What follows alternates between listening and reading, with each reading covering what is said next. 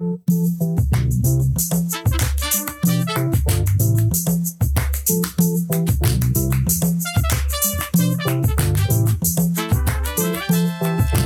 Welcome. I'm Christina Michelle, inviting you to join me for Culture Rich Conversations, an ongoing feature of Juneau Afternoon. Today, we're wrapping up season three by having a candid conversation about the LGBTQIA community of color and Indigenous peoples in Alaska. From discrimination in the workplace to providing teens with adequate support, we're taking a look at the hard truths many in this community face every day. My guests are ordinary people living extraordinary lives, and I can't wait to get started with this discussion. From KTOO in Juneau, this is Culture Rich Conversations.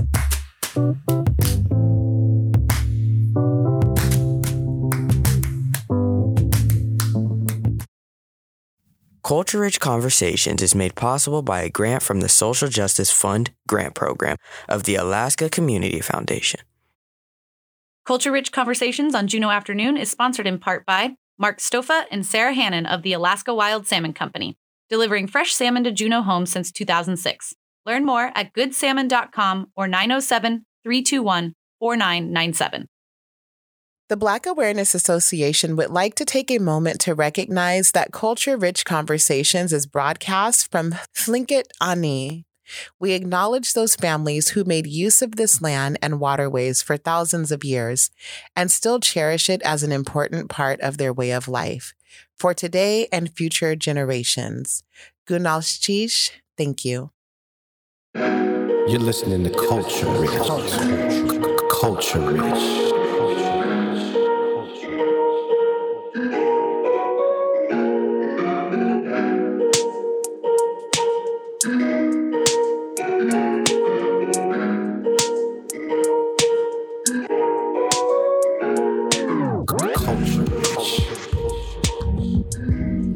Welcome to Culture Rich Conversations. I'm Christina Michelle. Today, I'm excited to welcome my guests and discuss their experience of the BIPOC LGBTQIA plus community in Alaska. They are Alex Sallee, Peri Sanders, Jerrick Hope Lang, and Chloey Cavanaugh. Welcome, everyone. Before we begin, please take a moment to share a bit about yourselves with our listeners. We'll start with you, Alex. Quyanaqpak for having me. My name is Alex Sallee. I'm Inupiaq and Mexican um, from uh, Dgheyay Kaq, known as Anchorage, uh, on Dena'ina lands. My family's from uh, Shishmaref and Nome. And uh, I'm born and raised here in Anchorage. I'm a filmmaker full time. I um, I'm the principal director for Enua Productions and uh, grateful to be here today also sit on the the board of uh, identity as the co-chair uh, which is uh, anchorage's lgbtq um, nonprofit and health clinic here. Awesome. Thank you so much alex. And i apologize for mispronouncing your name. I got it now. All all good. Okay. And peri Hi, I'm Peri. Um, I'm from Bethel. I'm Yupik from Bethel. My Yupik name is Gunjuk. Um, I have maternal ties to St. Mary's on the Yukon, so that's where my mom's family is. I'm living on Dena'ina lands in Anchorage for um, the last four years now with Alex and our puppy Dash. Uh, recently graduated with my master's in Indigenous Studies and am transitioning into um, a new workplace next week. Perfect. Thank you so much, Peri. Welcome. and Jerrick. Uh, I'm Jerrick Hope-Lang. I'm uh, currently in Shikakwan, uh, but Juneau is my home. I uh, my Tlingit name is Lutin. I'm a Tlingit Tsimshian. Uh, like I said, I reside in Juneau. Uh, my homeland is Sitka, Alaska. Uh, currently here doing some subsistence stuff, and I have recently been working on some land repatriation and working on developing and rebuilding clan house and understanding more clan house culture. So that's my current current gig. Awesome. Thank you so much, Jerrick. Welcome. And finally, we have Chloey. Hi, everybody. Oh my gosh, all this pressure of hanging out with all these cool people. um, I'm Chloey Cavanaugh. My Tlingit name is Cluck Shaw. Um, I reside in Juneau, Akwon territory, and I'm a child of the Wassanadi Eagle Wolf. And I work for Tlingit and Haida as a communications specialist and also work on Rock, the Indigenous Music Festival that's in Juneau coming up in September. So that's kind of what I get to do hang out with cool people and do cool things. Awesome. Thank you so much, Chloey. And Chloey's joining us here in the studio. So that's wonderful. Okay, so let's get started by educating our listeners on the acronyms uh, that they'll be hearing today. Um, so I've already said LGBTQIA plus a couple of times. And this is an evolving acronym that stands for lesbian, gay, bisexual, transsexual, queer or questioning, intersex, and asexual or allies. Did I get that right? Yeah, there are a few different versions. The, uh, the one I've been um, sticking to most is LGBTQI2S plus. Okay. So acknowledging our two spirit community as well. Okay, LGBTQI2S plus. Got it. Okay, and then BIPOC, which you'll hear us say a few times in this conversation today, and it stands for Black, Indigenous, Person of Color. Okay, so um, living in Alaska, it can feel like we live in a bubble, and in many ways we do, but that doesn't exempt us from hardships that stem from discrimination and ignorance.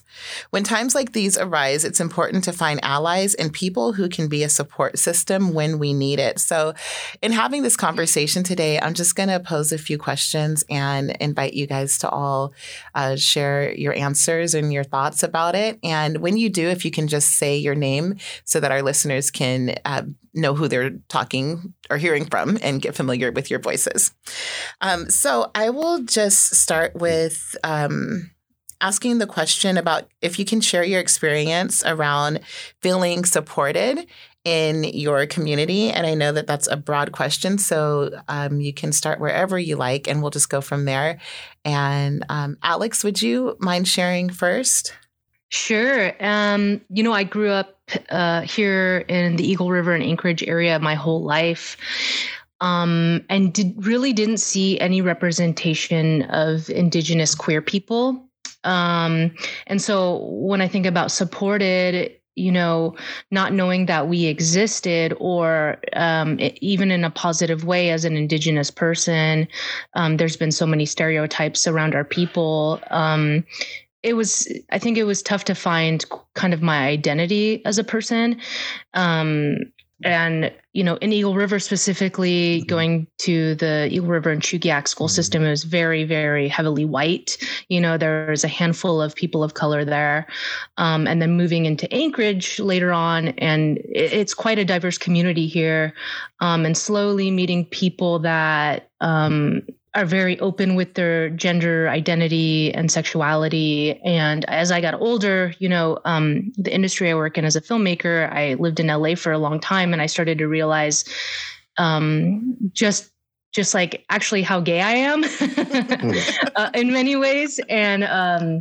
and so I think that there is still a lot of work to do and support here, and why, and that's why I joined uh, the board of identity here in Anchorage, and also what the work that I do as a filmmaker and a content creator is um, highlighting our people and highlighting the community um, through my film work. A lot of it I do for free. Um, you know, I don't I don't really make money off of doing that kind of work, and I do want to find more collaborators to help support those types of things.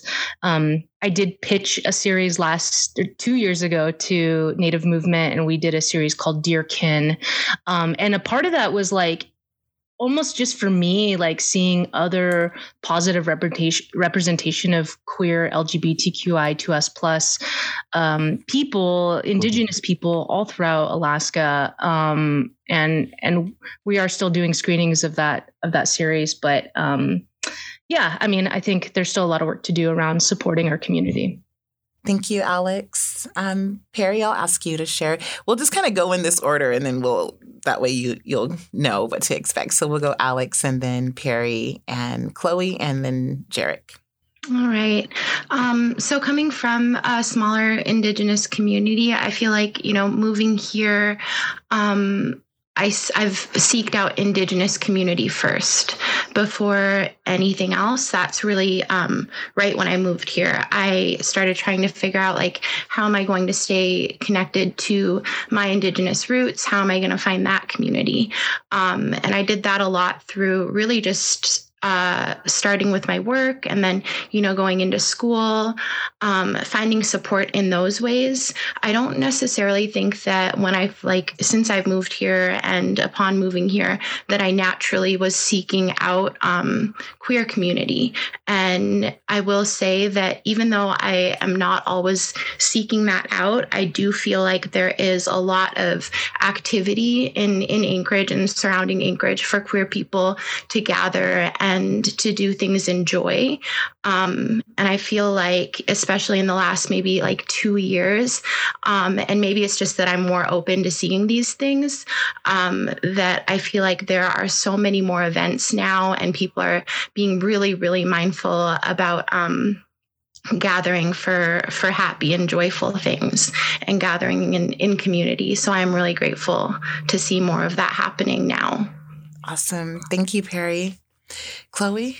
Um, yeah, I think kind of similarly, I definitely have been kind of seeking out those support systems in indigenous community because a lot of the times within um, lgbtq plus spaces there's not necessarily i've always found the spaces to um, feel also the safe space to be indigenous and also to find those spaces where those blend of i think when you think of lgbtq plus inclusivity it's those specific spaces where very rarely i like find that those two worlds have blended of that support mm-hmm. um, kind of going more into the indigenous community as well so i have have felt that um, it feels more authentic for me to connect with LGBTQ plus people that are indigenous and not having to feel like those spaces are kind of um, not always present. I'm always able to be LGBTQ plus in my indigenous spaces and also connect with my culture,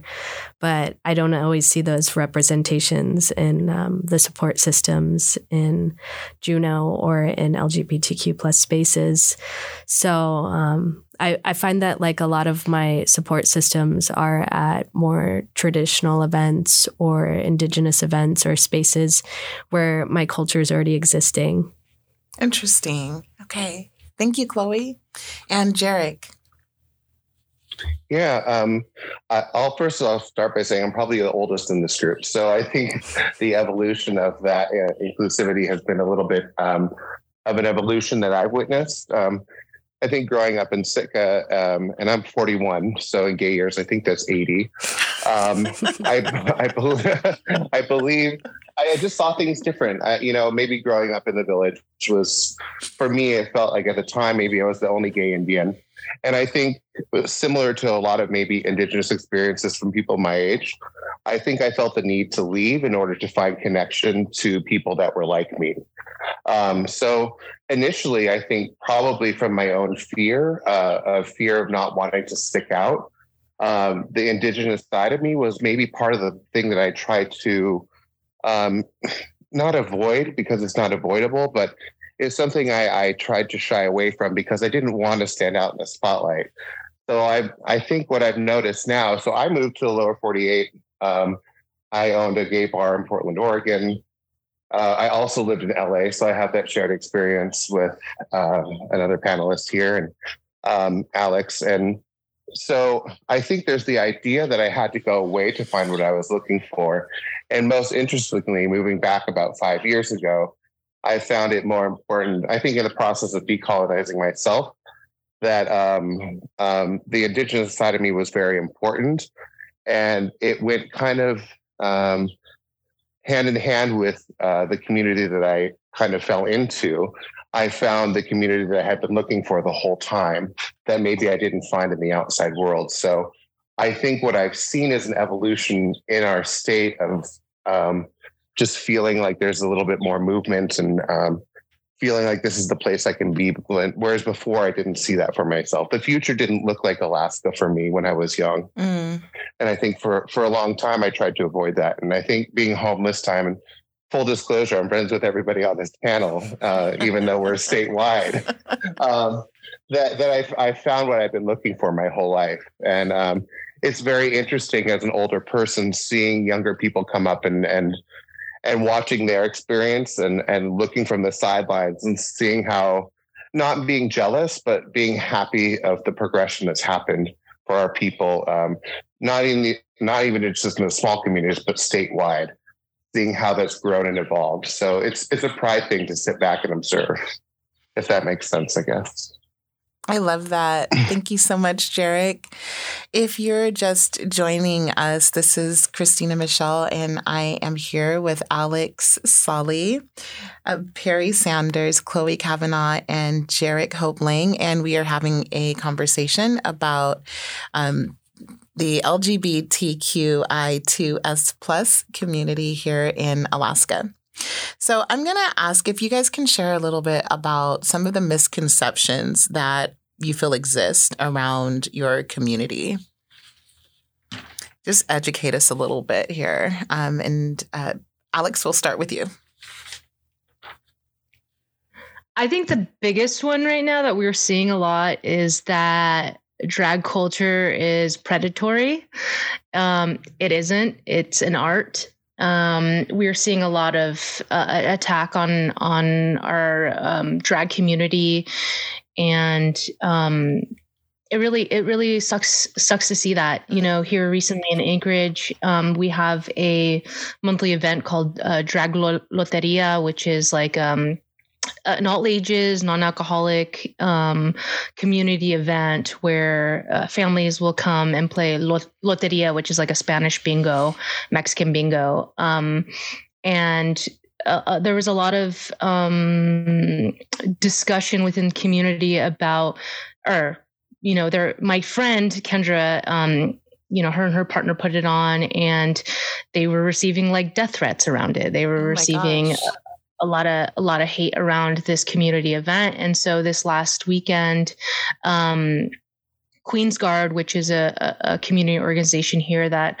protects LGBTQIA2S plus communities and their events, um, they got a ton of new new volunteers to come out and support the the event, and it's all peaceful security and protection. And so they had, I think they said like 50 or, or so um, community members come out and just like stand and like be in front of protesters as the people that wanted to attend the event uh, showed up because it's all about just like blocking that hateful speech and that hateful hateful um, you know kind of uh, signs and that kind of stuff but um they're they're you know it's just like living letting people live in the space that they want to and be them their full selves.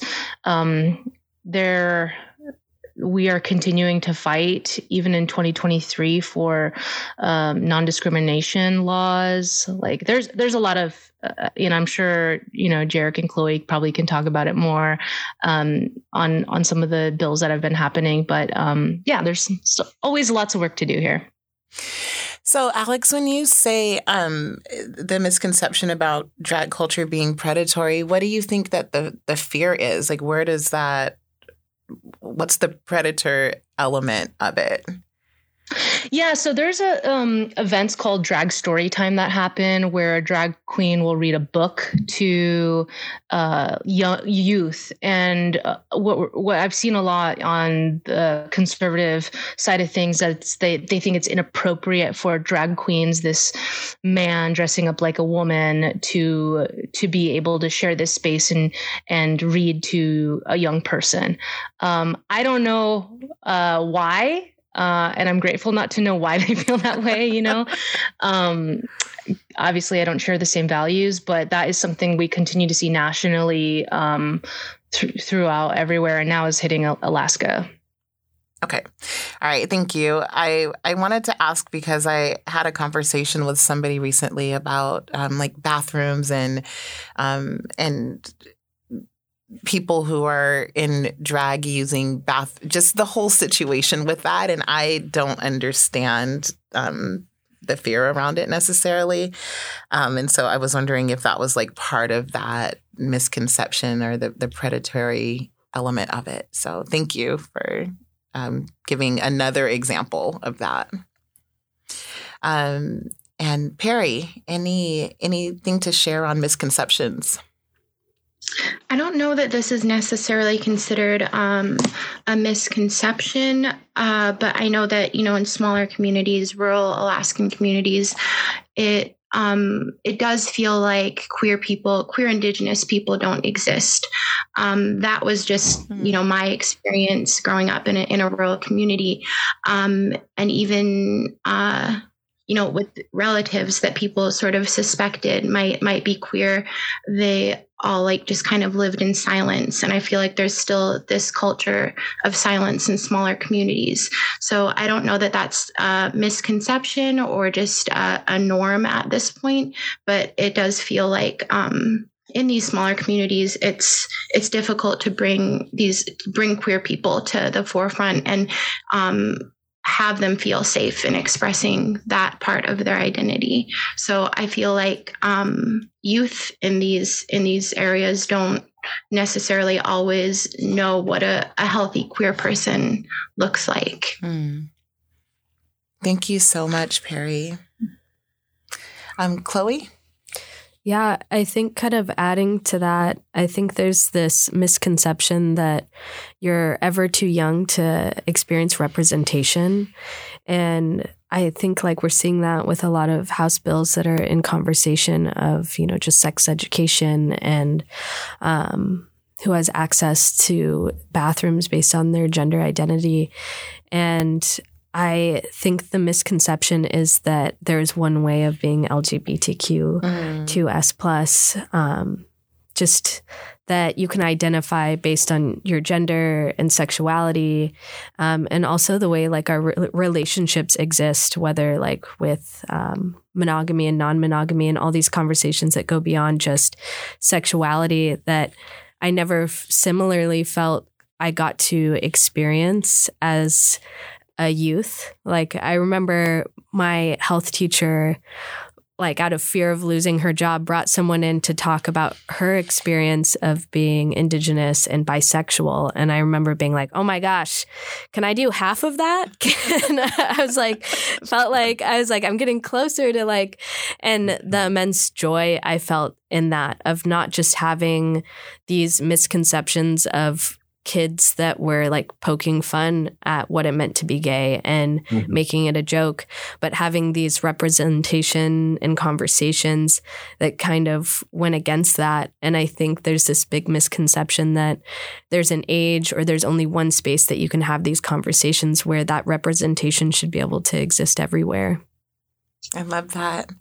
Thank you, Chloey. And Jerrick. Yeah, I think the thing I think of the most is, the, or misconception wise, would be that um, prior to colonization, that people like us didn't exist. I think uh, the colonial perspectives and history has done a good job of kind of erasure of what people like us would have looked like 200 years ago. Um, so, uh, and I think there's a misconception that so that we didn't exist before, like this is a new phenomenon, or that we hadn't people like us hadn't been active in uh, the tribal history of this state. And so I think for me, when I when I think about uh, like who would I have been 200 years ago? Like how would I have fit into my tribe? Mm. How would I have fit into my clan? What would my family have been? Uh, I think there's a misconception that a that we wouldn't have been that, that had a seat at the table, and also that that that um, homophobia and things like that are uh, um, are are uh, behavior that was our, uh, historical to our people. I think that there's a colonial perspective that might have attached itself to us, and I think as we continue to decolonize, I think we'll see more and more that we were actually part of the narrative as well. So the misconception standing for me that we've always been here, like time immemorial, like our ancestors, we walked alongside of them, and I think that the fear and and the um, the misunderstanding or lack of knowledge of us, I think, comes from a colonial perspective and and, and religion and how that tied into um, you know how how we're currently treated and the issues that we're facing now with like HB 99 and HB 105. Thank you, Jerrick. Alex, did you want to can I something? Can I add to that? Yeah, yeah. I mean, Jerrick kind of like um, made me think of you know really historically um, a lot of indigenous communities saw more than two genders and queer people and, and trans people were actually highly regarded in a lot of different indigenous cultures and held positions of leadership. Um, and th- that is part of some of the erasure that has happened. And um, i hope one day we we get to restore in a good way. Thank you alex so I will pose this question before we go to break, and it's about um, discrimination. And um, a survey was done back in 2020, and the results found that BIPOC, LGBTQIA 2S plus communities experienced more heightened discrimination surrounding healthcare, housing, and education. Have you found this to be true in your personal experiences? Is this just abroad or are we are we going are we answering individually? Yeah. Yeah whoever wants uh, to go, go uh, for it. for employment i haven't experienced that. My recent employment was with the tribe um, and so i've not ex- i've not experienced that or if i or i'm grossly aware of it. I think in in terms of medical that's where I've seen the, the biggest mm. um, kind of fall off in that way. For IHS, for Indian Health Services, for Native American people. I still, to this day, when I go in, don't get screened for STDs unless I go in myself. Um, there's a lot of preventative medication that's available for at least uh, representing the gay community, which is what I'm part of. Uh, for drugs like Truvada and PrEP, I don't see a lot of advocacy in Indian Health Service for that. And one of the things I'm concerned about for the next generation, and the one st- that's standing with us right now, is also gender affirming healthcare within the Indian health systems so including SEARHC, including Alaska Native Medical Center. So where where I think discrimination might come in, where it doesn't look blatant, is the lack of acknowledgement of those communities and um, the lack of medical representation for them. Um, my my experience is pretty limited because SEARHC is who I see, so I can't speak to up north, but that's an area where I see kind of medical uh, discrimination. Thank you, Jerrick. Does anybody else want to add to that? You know, as a small business owner, um, it's something I'm aware of and sometimes will shy away from speaking with when I am hiring people in a financial setting. Um, you know, for my business. Um, I think it's always in the back of my head and and maybe I haven't experienced it directly because I'm always kind of protecting myself. And I think LGBTQI2S plus people are always kind of on a protection mode uh, in a way. Um, also in the healthcare system, like it is uncomfortable, like knowing that, um, you know, I, I get IHS, I go to the native hospital here in, in Anchorage, it, it always feels like you can't be like 100 with people um, because there is still that um, circumstance of being discriminated because we don't have protections. Um, so I think ultimately it's always like I feel uneasy um, about it and and have maybe just like lived my life protecting myself, which mm. kind of sucks in that way. Um, so yeah, Okay. Yeah, kind of adding to what Alex was saying, I think, um, well, I guess, and to add to what Jerrick said, I work for Tlingit and Haida too, and I've just, uh, when I when I get to be in the spaces where I also get to be in workspaces that allow me to dress in a way that feels professional to myself, I've not always felt that with other work environments where there's a pressure of that um, men and women dress a certain way instead of being able to express yourself in a way that feels authentic to yourself. Um, I've been, I've interviewed for jobs where they're like, and women wear heels and skirts and button ups. And I'm like, that sounds absolutely awful. I'm like, I'm going to trip over myself. That sounds horrible. Um, and just kind of the fear too of when I have ex- when I have accepted positions at workplaces where I know we're one leadership position away from everything changing in my world of maybe someone is okay with the way I am, the way I present and my relationships. But that is um, one leadership shift from not being there. So I think that's always that fear of discrimination and that fear of everything kind of being pulled out from underneath you is always there and has happened in past work environments where I'm immensely supported until the wrong leadership mm. comes into play and then that mm. fear is realized. Wow. Can I add can I add something really quick to that or are we on break? No, go for it, Jerrick. I think I think another thing too is um, what dis- discrimination is a really powerful word uh, and uh, lack of advocacy also can look like discrimination. Hmm. And I think when when we unfold things, and I think those questions will be answered after the break. I'm kind of transitioning my thought pattern into, well, like a good example for Chloey and I, having been a former tribe employee and her there now, is there um, support for HB 99 and House Bill 105, and and then looking at my individual tribe and saying, well, gosh, they haven't said anything, and this is a human rights issue. So sometimes uh, lack of advocacy can look or smell like discrimination. And um, it is hard to say that because there's good people in, in tribal networks. And so it's not a call out, but I do think that um, when people don't stand together as a unified front uh, for their own people, sometimes, again, I'm, I'm repeating myself, the lack of advocacy looks to looks like discrimination. So I'm proud of uh, the tribe, uh, specifically Tlingit and Haida, for standing up and supporting these bills. And Richard Peterson for saying out loud that that yes, we're, we're here, we're part of that community, and this is a human rights issue, and that we need to be, you know, moving towards that direction. So uh, I think we'll go into that probably after the break. So I'm going to pull myself back. Sounds good, Jerrick. Thank you so much. Um, the voices that you've been hearing so far are of Alex, Sallee, Peri Sanders, Chloey Cavanaugh, and Jerrick Hope-Lang. I'm Christina Michelle, and this is Culture Rich Conversations. We will be right back after a quick break. Hanson Gress, Ka eat with the shuyi, we kashuk ayitin.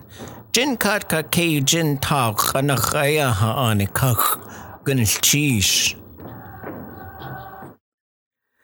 Welcome back to Culture Rich Conversations. I'm Christina Michelle. Before we went to break, my guests, Alex, Peri, Jerrick, and Chloey, were sharing about their experiences living in Alaska, uh, being part of the BIPOC LGBTQI 2S plus community.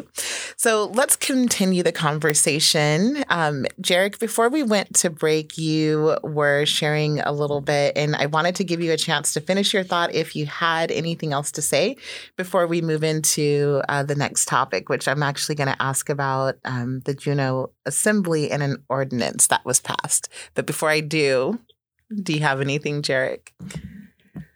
Well, I, I I'm reluctant because I think we're gonna. Uh, I'm wondering. I'm looking at the list of questions as we go. Mm-hmm. If if this is going to be something that's addressed later. Uh, so I think at the last question that you have sent to me, mm-hmm. maybe I'll do my final thoughts on that. So I might I might sit on it. Okay. All right. Okay.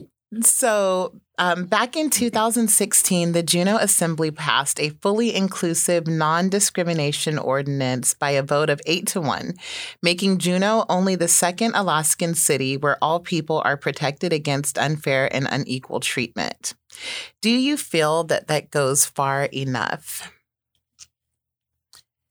All right, Alex, I'm seeing a head shake no. Do you want to elaborate on that? No. Okay. yeah it should be it should be statewide you know. Um, protection should be for all alaskans. Um, not just i mean that's cool that juneau has done that. Um, i think anchorage definitely has work to do and and statewide we have a lot of work to do to protect all people across the state. Okay. Any other thoughts on that so we'll switch gears a little bit here and uh, talk about mental health for a bit. over 39% of the LGBTQIA2 plus community in America reported having a mental illness in the past year. That's nearly 5.8 million people. Can you guys share a little bit about what you think attributes to these experiences? And I'll I'll add to that that many report that their mental health challenges are a result of societal stigma, discrimination, um, and denial of civil and human rights. So, would you agree with that? Would you add to it, or take something away? Well, I th- I would say that I think mental health. There's a mental health crisis in the United States. I don't think. I, I think our community is part of it. I don't think we're all of it.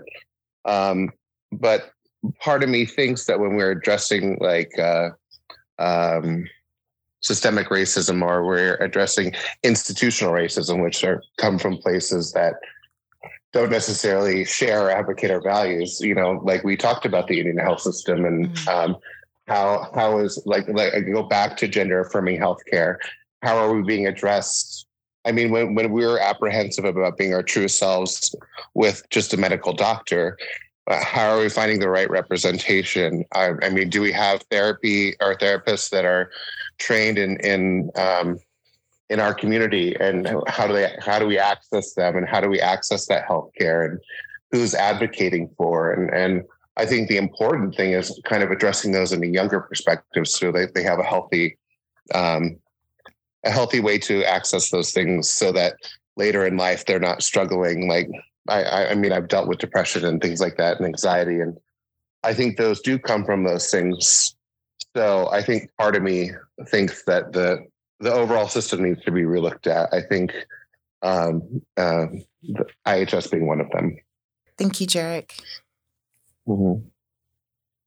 Yeah, I think kind of adding on to that, I think, you know, the space to be able to have these conversations is and know that you uh, feel safe is kind kind of a hard one to find.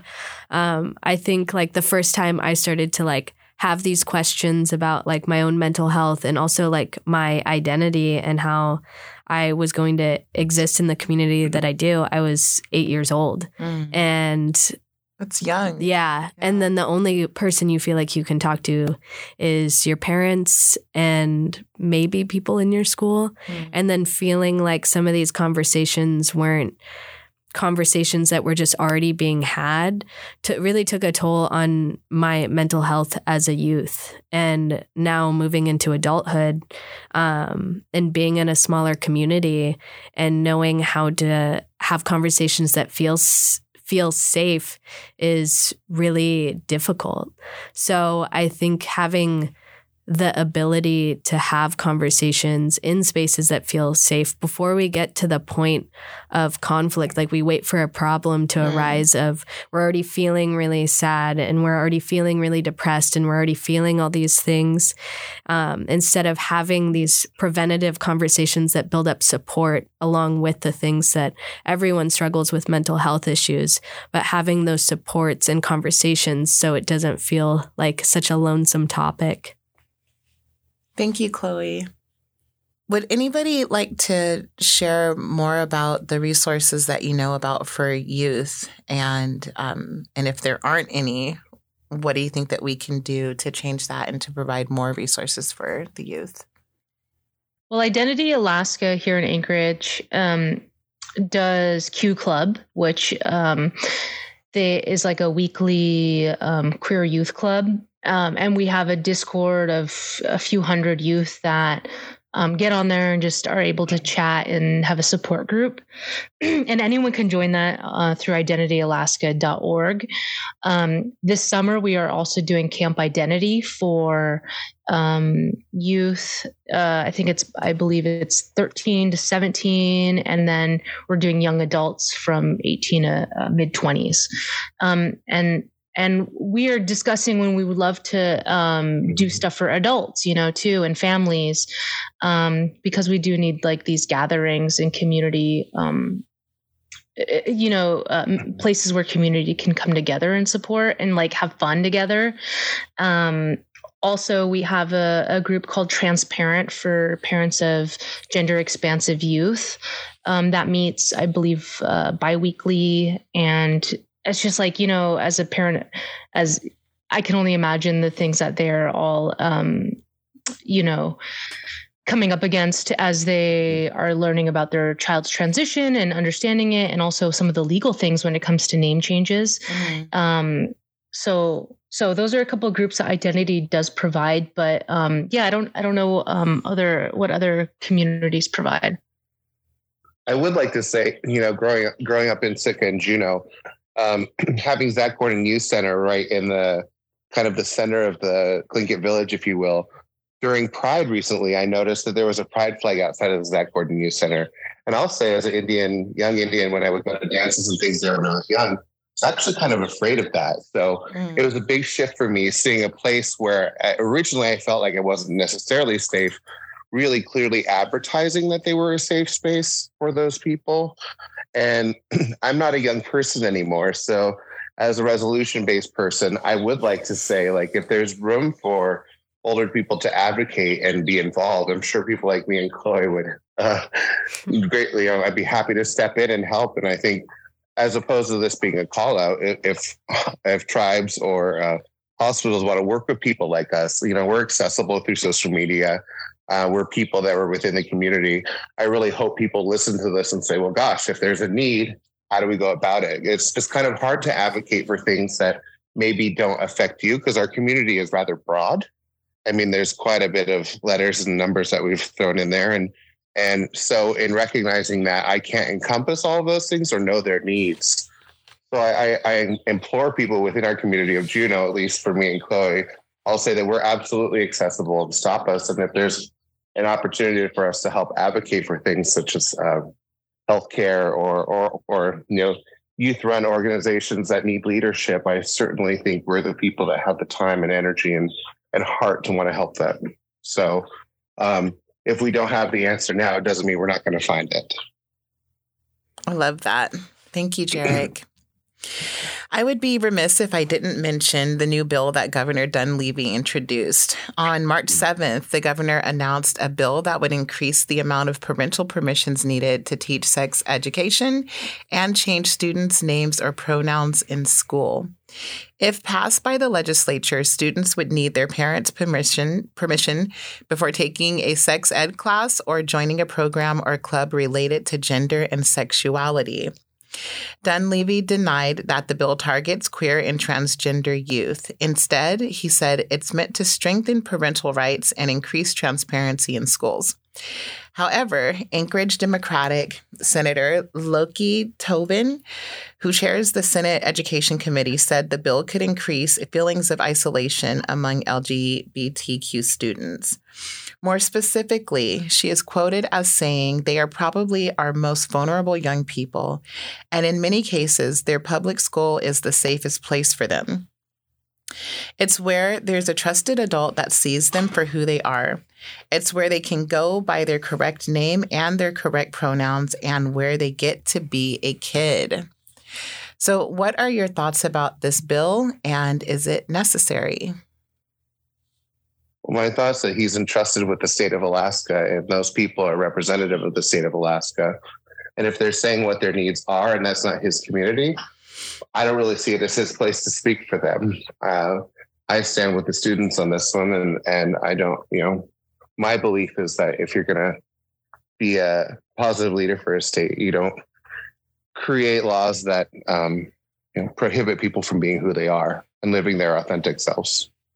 I think adding on to that, I think that input when you're receiving input and you're in a position of leadership and you have an opportunity to create change that's that's the slim difference between um, causing harm and causing positive change mm. is hearing the voices directly from the community that are saying i don't i don't want this and i think across the board even as adults and as re- reflect on what it's like to be a kid, there are a lot of conversations we weren't ready to have with our parents, mm. and that's an across the board problem. And it's it's about trust and it's about having the personal freedom and privacy to have conversations and feel heard and having also control and the power and knowing who that information goes to. I, I think we look at it all the time with the amount of um, kids in foster care and the kids that are struggling is that not every safe home is safe. And you're under the assumption that every parent is accepting. And there's people who are very harmful parents and won't have the best interest of who who their kid kind of comes into contact with and what they do with that information.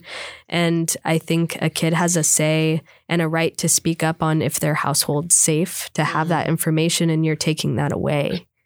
Very well said. Thank And you, when we- Chloey. Sorry, Jerrick, go ahead.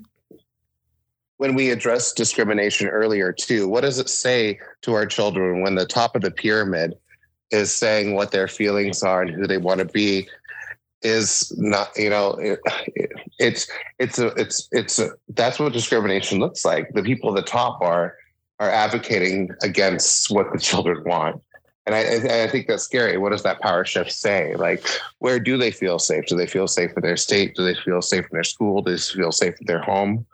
I mean, when the top of the pyramid is saying things like that, it is really it's scary to me. Yeah, I think it's a classic case of intention versus impact. It sounds like. Um, Alex, I see. I agree. I, head. I think Mhm. Yeah, I think this is a super scary bill. Um, you know, not everyone's parents are accepting of them. You know, this is forcibly outing LGBTQIA2S plus youth out to their parents, and that can be that can have um, volatile impacts on them. Um, and also like who are you to say what someone's true gender is? Um, part of this bill also you know targets transgender youth like forcing them to use bathrooms or locker rooms that don't exactly match their gender identity. And gender identity and sexual identity are very two different things to make it clear. Um, there's just so much harm, I think, from this. Um, part of this also is the sex ed ban uh, for fourth grade and under. And part of what I think what right wing people are advocating or conservative people are advocating is saying, you know, kids, young kids shouldn't learn about sex at a young age. And sex ed isn't about sex, it's about protecting um, boundaries. So part of that is um, understanding like, hey, if someone's a little bit in your boundary or touching you a little weird or, you know, things are a little weird, that's part of sex ed is understanding that, hey, that's not okay. Um, and, and, youth should be able young people should be able to understand those things and understand how to help themselves in a dangerous situation or knowing that they're allowed to protect themselves or knowing what a boundary means um, these are re- are really important things I think for our young people to understand um, that could have impacts for the rest of their lives. Thank you, Alex. Well, we are coming up on the end of our show today. We have a couple more minutes. And so I want to ask before we go is there anything that we didn't talk about that you want to touch on? Mm, I just kind of want to add on to what Alex was saying because I think it is really important of just a lot of the issues that we're having in our communities are because those spaces we like put an age cap on when these conversations are able to be had of just Mm. like even that saying you know I, I really liked how Alex said of just saying hey you know you're in my bubble you're in my space and then we wait for that conversation to get to point po- to the point where you're saying like you've violated my consent. And then having these non-consensual mm-hmm. sexual relationships and then having these things that then become bigger problems where we're not asking for big conversations at a young age but these small conversations that then then build into bigger conversations that are vital for youth to feel empowered and to grow into um, amazing adults who have the baseline and bare minimum of these bigger conversations that then we have these amazing conversations in our community that prevent a lot of harm. And we're seeing that with bills too of conversations that prevent harm by getting direct input by getting direct feelings and having these conversations. I think it's i think it's just so important to not blockade and put an age gap on when we can talk about those things and when we can understand, but listen to the youth and create that space for them. Thank you, Chloey. I like what Chloey said there too. I, I think um, body and social and medical autonomy are really important, and um, I think that if we remove this from one, I, I think it could just it can move. I don't think it's just going to be about trans or queer youth. I, I think it could move, and I think we've seen that in other states with uh, women's reproductive rights and I get, I get nervous. So you start removing rights from one class of people that it can transfer to another. Mm-hmm. And I think it's a spider web effect. Um, and so, yeah, um, I, I guess if I was going to, is this our final, our final thoughts? yeah, we've got just a couple minutes here. My, my final thought is like, it's time for, um, our individual tribes to reach out. And I think as, uh, people in this community, if you're hearing this, I think it's a call out. And it's made me realize that I need to reach out to my individual tribe as well and say, you know, there's time. Um, I think tribal governments could reach out and write a letter of support to um, House Bill 99 and House Bill 105 uh, and send those to the bill sponsor and say, as, a, as a tribal people, that we're standing up for these human rights. And, and um, I think the time is now. It's kind of it's woke something in me. It's very interesting mm. that this conversation has led me to believe that I can't just sit in my laurels. I have to I, I have to do more advocacy. It seems like there's more work that needs to be done. So this is a call out. I think tribal governments, individual. I'm going to reach out to mine. I encourage uh, the people on this panel to do that as well to their own. And I think that that's something that I can work on. And um, yeah, I'll leave it at that. Thank you, Jerrick. Peri, is there anything you'd like to say? You've been quiet for the last few minutes. I, I know. I'm sure. sorry. I'm. Um. It's really hard for me because I'll start like writing notes about things that I want to say, and then I'm not fast enough, and it like moves on. Um. I was thinking, um, in terms of the sexual health education, um, conversation. That was I. I'm just coming out of a position where I worked in sexual health education for nearly four years for Indigenous youth, and and I will say that, you know, those um, hurdles aren't anything new. It's really difficult to get that information into classrooms. So it's disheartening and it's really scary to know that, you know, we're coming up on possibly more hurdles for that one. It's already nearly impossible to get youth this information and it's all really important information. It's um, you know, things about protecting your body and learning to say yes learning to say no. A lot of times um youth just don't even have those tools. You think that that's like a common sense thing but it's really like um, the reality is that that, that it's it's not always a common sense thing and it's not something that people always have practice in. So even that like most basic tool um, can be really difficult for a person to understand unless they get the practice in that. So knowing that this information is already you know it's really limited um, and understanding that it it could potentially become even more. So is it is really scary. And we do need to do what you know what we can to um, make sure that these services are still something that we're able to provide in safe ways. Thank you so much peri. Thank you. Okay well it has been an excellent conversation today. I want to say a heartfelt thank you to Alex, Sallee, Peri Sanders, Chloey Cavanaugh, and Jerrick Hope-Lang for being here with us today. Thank you for taking the time, sharing your time, sharing your experience with us. And I know that I learned quite a bit preparing for this show and uh, learned even more in uh, during this conversation with you all. And I hope that our listeners have had the same experience. This is Culture Rich Conversations. I'm Christina Michelle, and we'll be right back. Support for Juneau Afternoon comes from Heritage Coffee Roasting Company, providing Juneau with locally roasted coffee for over 40 years, with cafes and drive through locations throughout Juneau. More at heritagecoffee.com. Welcome back to Culture Rich Conversations. I'm Christina Michelle. If you or someone you know is experiencing thoughts of self harm or suicide for any reason, please know that you are not alone and help is available 24 hours a day. Please dial 988 to reach the Suicide and Crisis Hotline. Also, if you are a person in need of support in the LGBTQIA2S plus community here in Alaska, please go to www.identityalaska.org to find access to resources, programs, and healthcare. Today in Black History, we celebrate Pearl Bailey. Pearl was a legendary Broadway singer and actress who won a Tony Award for the title role in the all African American production of Hello Dolly in 1968. She starred with Sidney Poitier and Dorothy Dandridge in the film Porgy and Bess, as well as Mahalia Jackson, Nat King Cole, and Eartha Kitt in the film St. Louis Blues.